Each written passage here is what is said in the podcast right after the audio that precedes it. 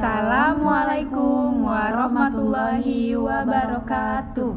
Kembali lagi bersama kita di podcast Nandika Kita. Di sini tempat kamu berbagi sudut pandang. Gue Suci Cahyaning Tias. Gue Kiki Mulia Azahra. Apa kabar kalian? Tetap jaga jiwa dan badannya ya. Kalau keluar jangan lupa terapkan protokol kesehatan. Di saat-saat pandemi yang penuh dengan ketidakpastian ini, gue minta kalian bertahan aja ya. Gak perlu buru-buru bangkit. COVID-19 ini sedikit banyaknya emang udah bikin kita terperosok dalam lembah kesedihan. Tapi yakin aja, semua terjadi atas kehendak Tuhan kok. Nah, bener banget. Oh iya guys, kemarin kita udah bahas perkara melepas yang di mana narasumbernya gue sendiri. Kali ini kita bakal mewawancarai rekan yang udah ada di samping gue, kita kasih kesempatan ke dia buat sharing-sharing. Sebenarnya topik pembicaraannya masih berhubung sama yang kayak kemarin. Kalau kemarin gue tentang melepaskan, kali ini Kiki bakal bahas tentang kehidupan setelah melepaskan. Ceritanya sederhana, tapi bagi gue lumayan unik. Jadi, sahabat gue ini diizinkan Tuhan buat nerbit ngikutin tiga bukunya dari tahun 2018 sampai tahun 2020 bermula dari kisah pribadi yang iseng-iseng dia tulis sampai akhirnya dia jadi buku gimana penasaran kan langsung aja deh oh iya sebelum hmm. mulai nih hmm. kita tanya tanya jawab ya oke okay. kita main game dulu gue kasih lo pertanyaan uh -uh. tapi lo jawabnya cepet Harus ya. Cepet ya? Yo ai. Yo ai. Oke oke. Ya, saat mulai ya. Mulai. Mencintai atau dicintai? Mencintai. Selingkuh atau diselingkuhin? Diselingkuhi. Uh. Karir atau pendidikan? Uh, pendidikan deh. Cantik atau pintar? Pintar sih. Pintar ya. Yuhu. Prestasi atau relasi? Prestasi. Prestasi uh -uh. nih. Siaran podcast atau nulis? Nulis Ci. gue pengen dua-duanya ya tapi harus salah satu. Iya gimana dong? Gue nulis aja kalau pas kalau ya. podcast tuh lu aja. Oh gitu. Andalnya nulis soalnya ya. Iya.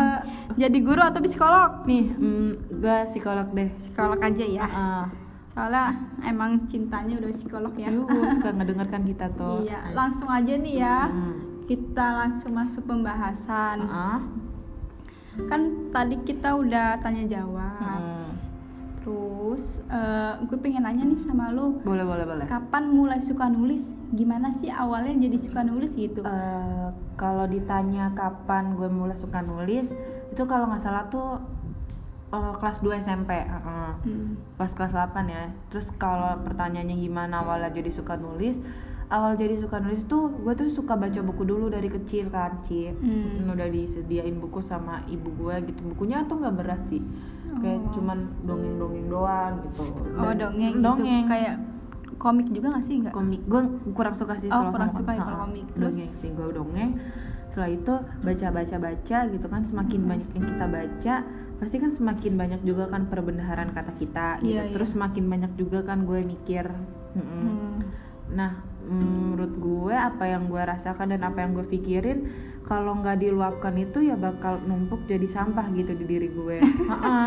nah kebetulan juga kan dulu tuh gue suka dibully gitu loh sama teman-teman. Terus ah nggak punya teman juga gitu karena gue tuh dulu tumbuh sebagai wanita yang punya badan gemuk kulitnya tuh hitam banget kan oh gitu iya. jadi kayak di iya oh. uh, gue gue bingung sih gitu zaman dulu kenapa ya kok uh, penampilan fisik dan warna kulit itu potensial banget ya untuk dijadiin bahan bulian gitu. Ya tapi ya udahlah udah jalannya karena makin situ kan karena emang gak punya teman terus di rumah daripada nggak ngapa-ngapain ya udahlah gue mending nulis aja dan ngebaca gitu kan. Hmm. uh, jadi berawal dari kesedihan itu berawal dari keresahan itu gue jadi suka nulis gitu. Awalnya sih nulis biasa sih nulis diary di oh, buku biasa lah ya anak-anak uh, SMP iya, gitu. betul kan pasti kan pernah pasti kan? ada semuanya pasti punya uh, gue juga pasti punya semua punya buku diary. Nah akhirnya gue kenal Facebook tuh. Hmm. kalau nggak salah gue kenal Facebook terus gue mulai publish tulisan gue.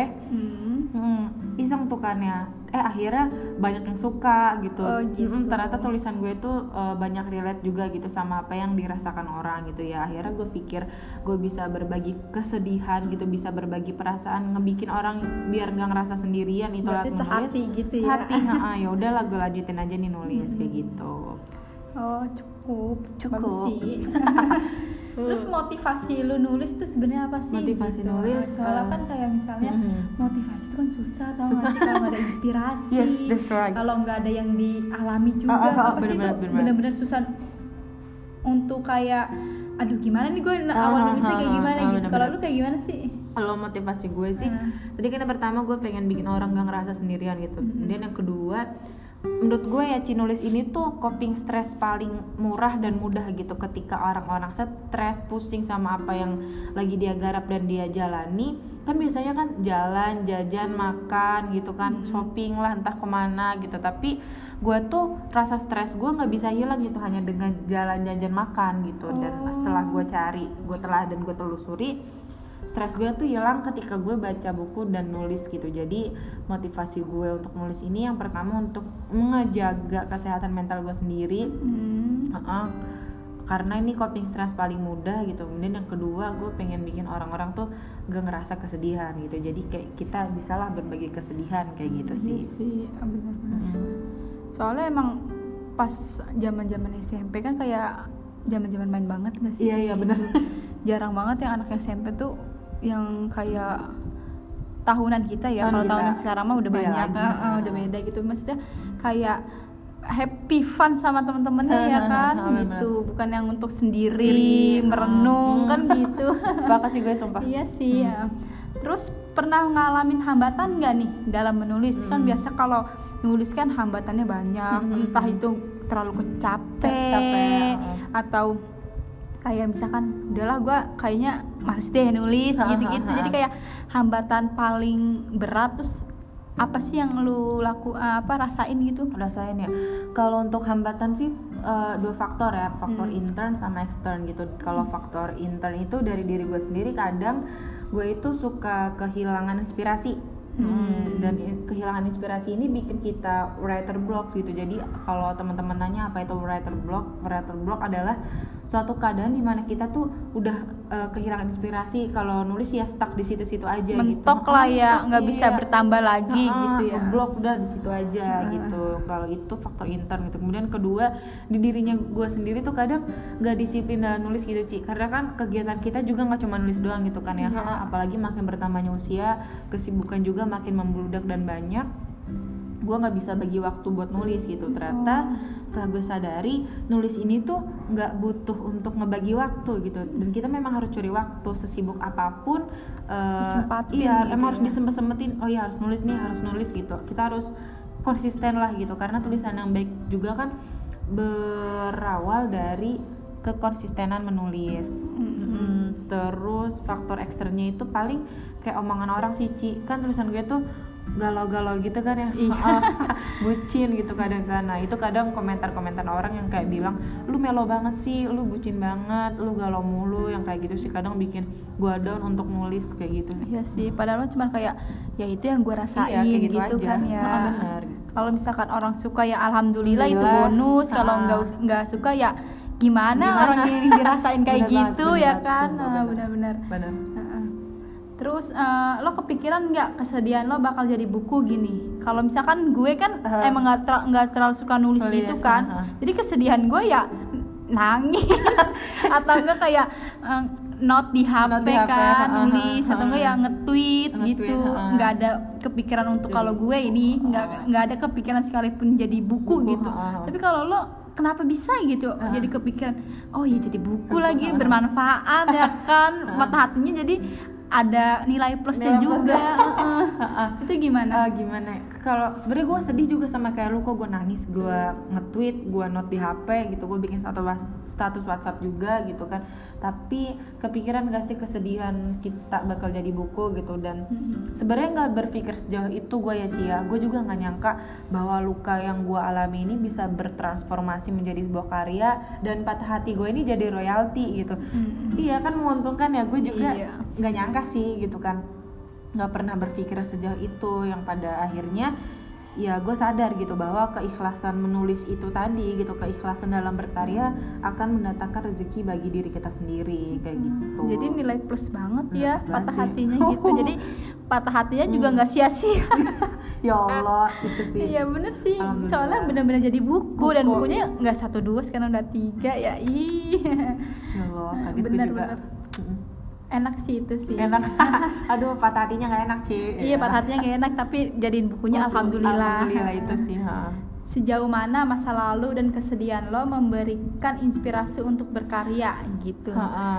jadi Um, kalau misalnya kan masa lalu kan itu yang bisa dijadiin karya itu kan berarti mendalemin banget ya nggak sih? Iya iya benar-benar bener-bener kayak nikmati Ah. nikmati masa-masa itu gitu Kesedihan loh. lah itu ah, Mm-mm. bener-bener Eh, sejauh mana ya eh, kita tuh sering gak sih ngeliat artis-artis atau musisi gitu yang sedih terus bikin lagu kayak Anang Hermansyah kan cerai sama Krisdayanti terus bikin lagu tuh separuh jiwaku pergi Ha-ha. Ah, iya. Nah, terus Judika yang gak direstui sama orang tuanya bikin lagu Mama Papa Larang. Iya nggak sih Iya. Kan Iya, benar-benar. Nah, terus siapa lagi? Oh Firsa Besari nih eh, penulis kesukaan gue nih. Dia tuh ditinggal nikah sama mantannya terus akhirnya eh, dia terbit buku dan lagu gitu. Jadi kalau pertanyaannya sejauh mana masa lalu ini berkontribusi dalam karya gue? Ya sejauh gue mencintai orang tersebut sedalam gue mencintai orang tersebut dan seberapa sakit perasaan yang gue rasakan ketika gue ditinggalin orang itu gitu Cip. Mm, jadi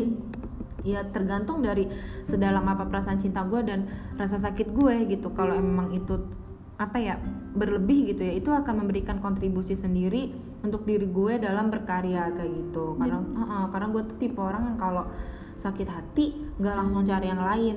Eh, nikmatin dulu Nikmatin ya dulu, oh iya, iya. ah, benar benar, benar eh ternyata dapet untungnya juga dapet Iya, nilai plusnya. Jadi ah. kayak nggak sia-sia juga ya sia-sia. gue patah hati kemarin Ah. gitu. Jadi ya nggak semua patah hati buruk juga buruk sih juga ya bener banget. ada nilai plusnya. nah gimana kita ngambil hikmahnya sih gitu. Iya. bahkan kadang gue tuh suka iseng gitu loh melihara rasa sakit gue. Iya, jadi emang- buat karyain kayak gitu buat karya ya. Heeh. Malah kalau buat nyiksa diri mah jangan. Enggak jangan. Itu iya jangan benar sih. Sumpah bener sumpah. Iya, kalau berkarya kan lebih maju juga Lebih maju kitanya juga, ya kan, produktif. Nah, produktif. Ya kali aja mantannya bisa nyesel. eh jangan gitu. aku nggak berharap mantanku menyesal Oh iya enggak ya, Enggak soalnya boleh. emang bener-bener ber- ber- berkarya, nggak buat untuk nggak apa-apa. dia biar bahagia dengan jalan dia sendiri Mm-mm. Betul. Bahagia masing-masing lah ya. Boleh nggak sih nih sebutin buku apa aja yang udah lo buat Oh, oh. dan ceritakan tentang apa aja misalkan buku ini itu Oh, tentang oh. siapa sih Oh. gitu loh. bisa Iya, iya. diuraikan Oh, gitu. oh, jadi Ci sebenarnya gue itu eh, nerbitin buku gue pribadi tuh tiga. Hmm. Heeh. dan mantan mantan yang ketahuan sama teman-teman gue itu cuma tiga kan. Heeh, yang mantan SMA kuliah sama yang terakhir kemarin. Eh gue takut denger orangnya. Nggak. Ya Allah Jangan sebutin inisialnya deh. nggak nggak nggak sumpah. Nggak tapi gue nggak nggak akan ngegibahin itu nggak mereka udah apa ya ngasih hal terbaik lah dalam Iya, hidup mereka Kalau ke- nggak terbaik nggak mungkin jadi buku. Ben- Iya kan? iya iya itu itu itu poinnya. Eh, training pointnya di situ. Jadi em, bahkan asumsi orang tuh mikir gini eh, Kiki tuh jumlah mantannya itu sesuai sama jumlah buku ya gitu. Padahal nggak juga gitu kan karena buku pertama gue ini judulnya Perihal Senja kalau pertanyaannya tentang apa tapi ini bener-bener real story sih Ci Mm-mm. lu tau kan gue SMA mantan siapa Iya. Kisahnya Iya. juga tahu. Kisah juga tahu kan Belok ke mana, circle mana juga tahu. juga tahu yes benar gue gue kalau setiap memulai hubungan dengan orang baru Hmm. gue selalu bilang mantan gue SMA itu legend gitu legend mobile kali karena dia bener-bener eh, dia bukan pacar pertama gue tapi dia cinta pertama gue gitu di saat Hmm. tiga hati hati tiga hati tiga tahun hati gue membeku gue bisa mulai mencintai orang lagi dan dengan sosok yang kayak dia ya. Pokoknya Iya. santun lembut sopan lu tahu orangnya kan. Asoy ih gue jadi moji kan senyum-senyum nih kalau gue Iya, makanya kalau salah kaper cewek-cewek pada senyum padahal dia mah ramah ya. Dia ramah orangnya. Iya dia ramah gitu. Bahkan banyak yang bilang tebar pesona. Tapi enggak emang orangnya ramah mas Iya. maupun iya kadang kalau main jalan gitu ya dia ada mama lagi di mana bilang misi bu begitu kan. Kok flashback? Nggak apa-apa. Tahun 2015 itu kalau nggak salah. Jadi Perihal Perihal Senja. senja ini adalah iya tentang dia. Karena sebelum nerbitin buku ini gue udah izin ke dia Ci tahun 2018 gitu. Eh, bro iya bro nggak boleh nyebut nama kan. Bro eh, izinin gue nerbitin buku perihal senja ini ya gitu. Gue nggak menceritakan apa yang kita alami gitu. Tapi gue Mm-mm. mau mengungkapkan apa yang gue rasakan setelah gue pacaran sama lo dan gue move on dari lo kayak gitu dan kan. gue baca bukunya emang iya sih. Iya gak sih? Yang lo tau kan? Gue bisa tebak ini. Padahal gue gak tahu ya Oh, kalau iya. misalkan mantannya itu dia. Terus pas gue selesai baca Oh, ini ya ini ternyata dia. Iya. Ah bener. Ketahuan sih. Ah, Iya, karena terus, terus? eh, waktu itu sebenarnya buku perihal senja ini tuh hadiah ulang tahun buat dia Ci. Jadi kan gue Hmm. jadian Januari. Gue putus itu bulan Mei. Ya Allah gue Cepet ya? cepet banget SMA tuh. soalnya, Iya, kalau kata lagu Frisa Besari mah kisah kita memang baru sebentar tapi kesan terukir sangat indah. Ih gemes. Ah, akhirnya gue niat banget nih Ci memang eh, ketika bulan Agustus dia ulang tahun Agustus gue bakal kadoin sebuah buku gitu buat dia gitu. Karena itu kan nggak mainstream ya Ci ya. Iya. Eh, biasa kan orang kalau ngadoin ya jam baju atau apa Twitter, gitu. Sweater, udah ah. biasa lah. Ini buku, Ah, karya gitu. sendiri Ah, lagi ya. Biasanya gue pengen me- meng- menghadiahkan sesuatu yang belum pernah dia terima dari mantan dia sebelumnya gitu. dan kayaknya emang Ah, belum pernah Salah satunya dengan karya gitu. Tapi Iya. ternyata sebelum ulang tahun dia gue udah mengakhiri hubungan itu. Jadi intinya ya cerita kita berhenti di tengah jalan gitu, nggak Hmm. sampai selesai kita ceritakan. Jadi Perihal Senja ini adalah buku yang eh, gue tumpuk gitu gue tahan sekitar tiga tiga tahun apa dua tahun ya dari 2015 tuh 15, 16, 17, 19, ya 18, 3 tiga tahun ya cuma 3 ah. tahun. Dan ternyata baru gue tawarin ke penerbit itu tahun 2018 dan gue kagetnya Ci ya. Itu tuh eh, impactnya gede banget sih. Gue nggak tahu kaget se booming itu karena dalam waktu kurang dari sebulan kalau nggak salah Hmm. buku gue itu tuh terjual sebanyak 100 eksemplar. Gila Wow. sih? Iya gue juga sih. nggak nggak- nggak nyangka gitu bakal secepat itu gitu. Dan seheboh itu gitu buku Perihal Senja itu. Jadi makasih buat mantanku ya. Bercanda. udah dapet nilai plusnya itu Iya, gitu. semoga lu bahagia sama yang baru. Terus buku yang kedua Ci, ini sekotak renjana. Jadi sekotak renjana ini, Hmm, eh, lu tahu lagi mantan gue? tahu Eh, yang kuliah. Ah, ah. Heeh. yang di daerah Oh, Bogor. Bogor, ya, yang terus? kemarin Unifa kita omongin. Ah.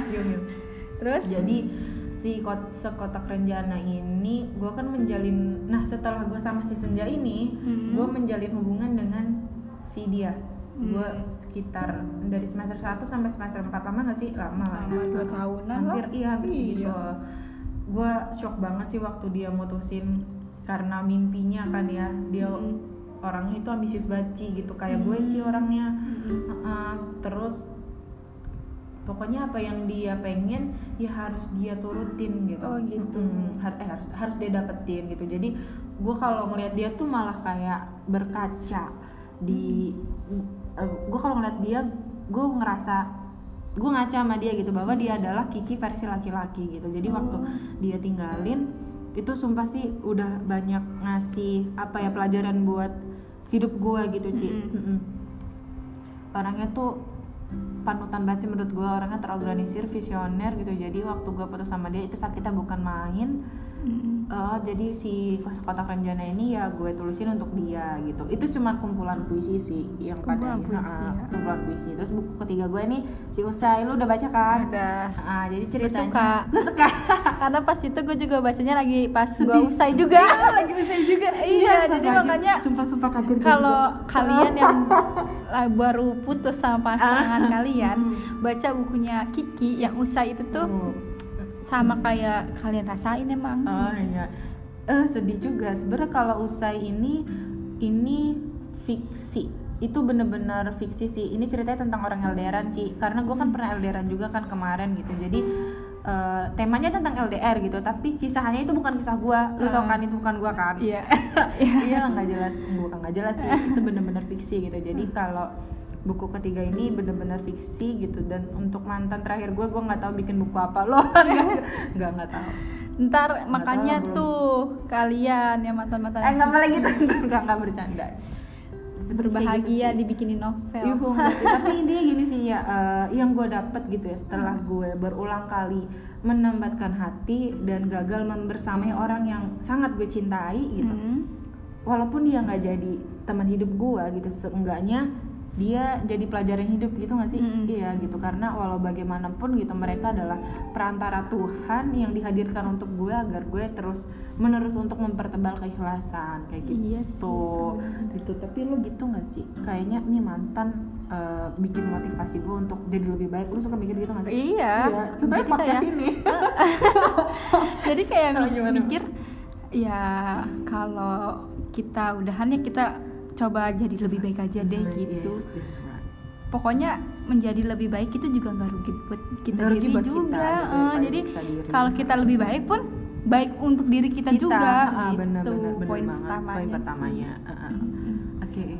Terus pernah nggak sih lo sengaja pengen Uh. patah hati gitu biar jadi karir lagi gitu? Kan ini kan terakhir kan udah jadi mantan nih. Kali aja lu mau membuka hati lagi Ah, buat seseorang Uh, terus, terus gua patah patah, hati lagi, lagi, jadi buku lagi. lagi, aduh gimana tuh? Eh, setelah yang terakhir ya gitu Ah. karena gue menjalin hubungan terakhir ini di saat keadaan gue lagi sadar. Sadar dalam artian gue kayak udah gue siap membina hubungan yang lebih serius gitu. Tapi mungkin salah di diri gue juga gitu. Gue masih suka berkutat sama emosi gue sendiri gue masih Hmm. kekanak-kanakan gitu. Sehingga hubungan kemarin berakhir pun gitu nggak sepenuhnya salah dia gitu. Karena mungkin ada yang dihadirkan dari kesalahan gue sendiri. Nah, ya bener Mm, tuh. jadi gue belum siap buka hati gitu. Bahkan kayak entar aja lah gitu. Empat atau lima tahun eh ya Allah lama banget? Nggak nggak gitu. Tapi maksudnya sampai sekarang pun nggak ada siapa-siapa gitu. Males juga sih dideketin orang. Iya sih, benar, benar lu juga gitu Jadi kan? kayak mikir, gitu. Daripada ntar endingnya ya kalau setahun dua tahun pacaran ya terus ntar hilang lagi buat Lagi. apaan Heeh, gitu kan ya Mm-mm. sedangkan kita udah mikirnya kuliah kita kelar kelar menikah, menikah ya Oh, terus gue tuh takut sih Iya, kayak jadi- sekarang karena terjadi jagain jodoh orang gitu pacaran Iya. lama-lama nikah masa itu sih Iya, makanya gitu. salah satunya eh, udah lah. jadi kalau pertanyaannya pernah nggak sih sengaja pengen patah hati biar jadi karya lagi jawabannya nggak pernah anjay Iya. sengaja gitu ya karena siapa sih yang nggak mau ngejalin hubungan baik gitu kan Iya ya sih, Eh, bener. pengen sampai eh, maut yang memisahkan gitu jadi gue nggak pernah menyengajakan diri untuk patah hati lagi gitu. biar berkarya ya Eh, enggak nggak ya pernah. nah Heeh. ada pesan gak sih buat mantan-mantan lo apa nih pesan-pesannya Oh. eh, buat mereka yang udah bikin sakit hati lo terus bikin sakit hati. Gitu. Mungkin si pelajaran kali buat hidup iya pesannya deh buat Nah. mantan apa? Eh, pesannya untuk mantan yang mana nih semuanya Semuanya aja, satu, semuanya. jadi Bisa sama rata. sebenarnya kalau masalah sakit hati itu bukan karena dia ya gitu kan. Tapi karena harapan gue sendiri gitu. Karena menurut gue pembunuh terbaik adalah diri sendiri dan penyembuh terbaik juga adalah diri sendiri gitu. Jadi pesan buat kalian semua yang pertama ketahuilah gitu ketika eh, aku dan kamu menjalin suatu kisah gitu memulai suatu kisah dan apa ya menjalani suatu hubungan gitu aku nggak pernah main-main gitu aku tulus mencintai kalian. Tapi kalian main-main iya. Enggak cinta dia nggak main-main. Gitu Oh, Tinggal enggak. gitu. enggak Enggak karena ya. dia karena belum tepat aja gitu kan. Nah, terus ya, pemikirannya juga mungkin, Mungkin kita beda. udah nyampe sana dia belum. Dan akhirnya kalau udah pernah selesai oh iya gue nyesel nih ternyata. Oh iya aduh ke mana aja lo kemarin? Kita lu lu curhat nih lu Oh, curhat. gue ya. kalau itu. Gue- kalau gue itu sih yang pertama terus yang kedua gue mau ngucapin terima kasih sumpah banget banget terima kasih. Karena gue itu orangnya dalam menentukan pasangan cukup memilih gitu. Barangkali kalian yang dihadirkan adalah orang yang dipilihkan Tuhan untuk gue gitu untuk ngasih pelajaran ke kehidupan gue gitu. Karena sangat amat banyak setelah lo tinggalkan pelajaran-pelajaran berharga yang gue dapatkan untuk membina hubungan gitu. Mungkin gue harus mendewasai diri lagi gue harus lebih mempersiapkan diri lagi biar nggak gagal menjalin hubungan lagi gitu Iya. kemudian yang terakhir gue minta maaf nih sama kalian gitu. Nih maaf yang mungkin nggak gue sampaikan ke kalian gitu entah gue malu ngungkapin atau apa. Pokoknya minta maaf sangat sangat minta maaf gitu kalau selama menjalin hubungan. Saya nggak bisa bikin kamu kamu bahagia gitu. Saya nggak bisa menuruti apa yang kalian inginkan gitu. Mungkin saya nggak se apa ya nggak sesuai ekspektasi kalian gitu. Mungkin awalnya kalian ngelihat cover gue itu ini orang oke nih gitu. Tapi ternyata setelah kalian kenal oh ternyata Kiki sama aja ya kayak cewek-cewek lain gitu. Mungkin kayak gitu. Itu gue minta maaf gitu karena gue juga bukan manusia yang sempurna tapi pahamilah gitu selama menjalin hubungan dengan kalian gue selalu mengupayakan yang terbaik. Tapi mungkin cara ini nggak cocok di kalian gitu sehingga apa ya kita mengakhiri hubungan saat gue bener-bener belum siap untuk melepaskan gitu. Tapi sekali lagi makasih udah hadir. Tanpa kalian mungkin gue nggak akan bisa mendewasai diri. Tanpa kalian gue nggak nggak tahu gitu apa arti mengikhla, mengikhlaskan yang sesungguhnya. Kayak gitu. Nah, itu tuh pesan tuh untuk mantan mantan yang ya? Kiki tapi ya gue juga kayak pernah deng apa Ah, lihat ah, kutipan gitu. Ah, gimana, gimana? kayak jangan lukai hati seorang penulis Oh. atau kau akan abadi di dalam karyanya itu Oh, iya iya bener gak sih gitu Iya, kurang lebih kayak gitu sih rata-rata Iya jangan lukai hati seorang penulis atau kau akan abadi dalam karya Uh-uh. itu gue pernah dengar sih Iya, gue juga baca Ah. kutipan itu, Hmm. tapi beneran sih. Beneran Makanya ya?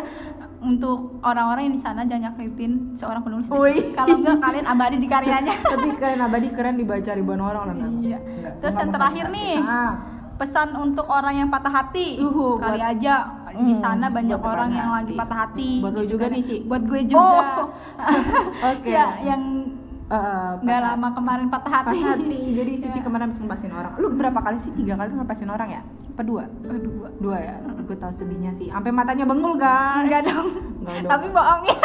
ya kenapa? bener iya dia bengul tapi dia cepet banget bangkit nggak kayak gue gue tuh larut ya guys orangnya ha. Ayo pesannya apa? Pesannya ini teman-teman eh, ketika kalian patah hati eh, tingkat kepercayaan diri kalian, harga diri kalian itu kan pasti nurun banget ya. Hmm. Jadi kalau misalnya gue kasih skala dari 1 sampai 10 tingkat kepercayaan diri kalian dan harga diri kalian itu ada di nomor 2 gitu. Jadi nggak usah perbanyak diri dengan memberikan afirmasi positif ke diri kalian gitu. Gue harus bangkit gue harus bahagia gue harus cari yang baru gue harus bla bla bla gitu. Gak usah kayak gitu teman-teman gitu. Karena untuk naik ke dari nomor 2 ke nomor 9 itu jauh banget gitu. Dari nggak kepercayaan diri lo untuk pengen bahagia banget itu jauh gitu teman-teman. Jadi menurut gue lo terima lo peluk rasa sakit hati lo gitu. Lo terima segala kesedihan yang menyambangi diri lo nanti lama-lama rasa pahit itu akan jadi obat gitu karena obat yang pahit aja ngobatin kita gitu apalagi Iya. rasa sakit yang dipeluk gitu ya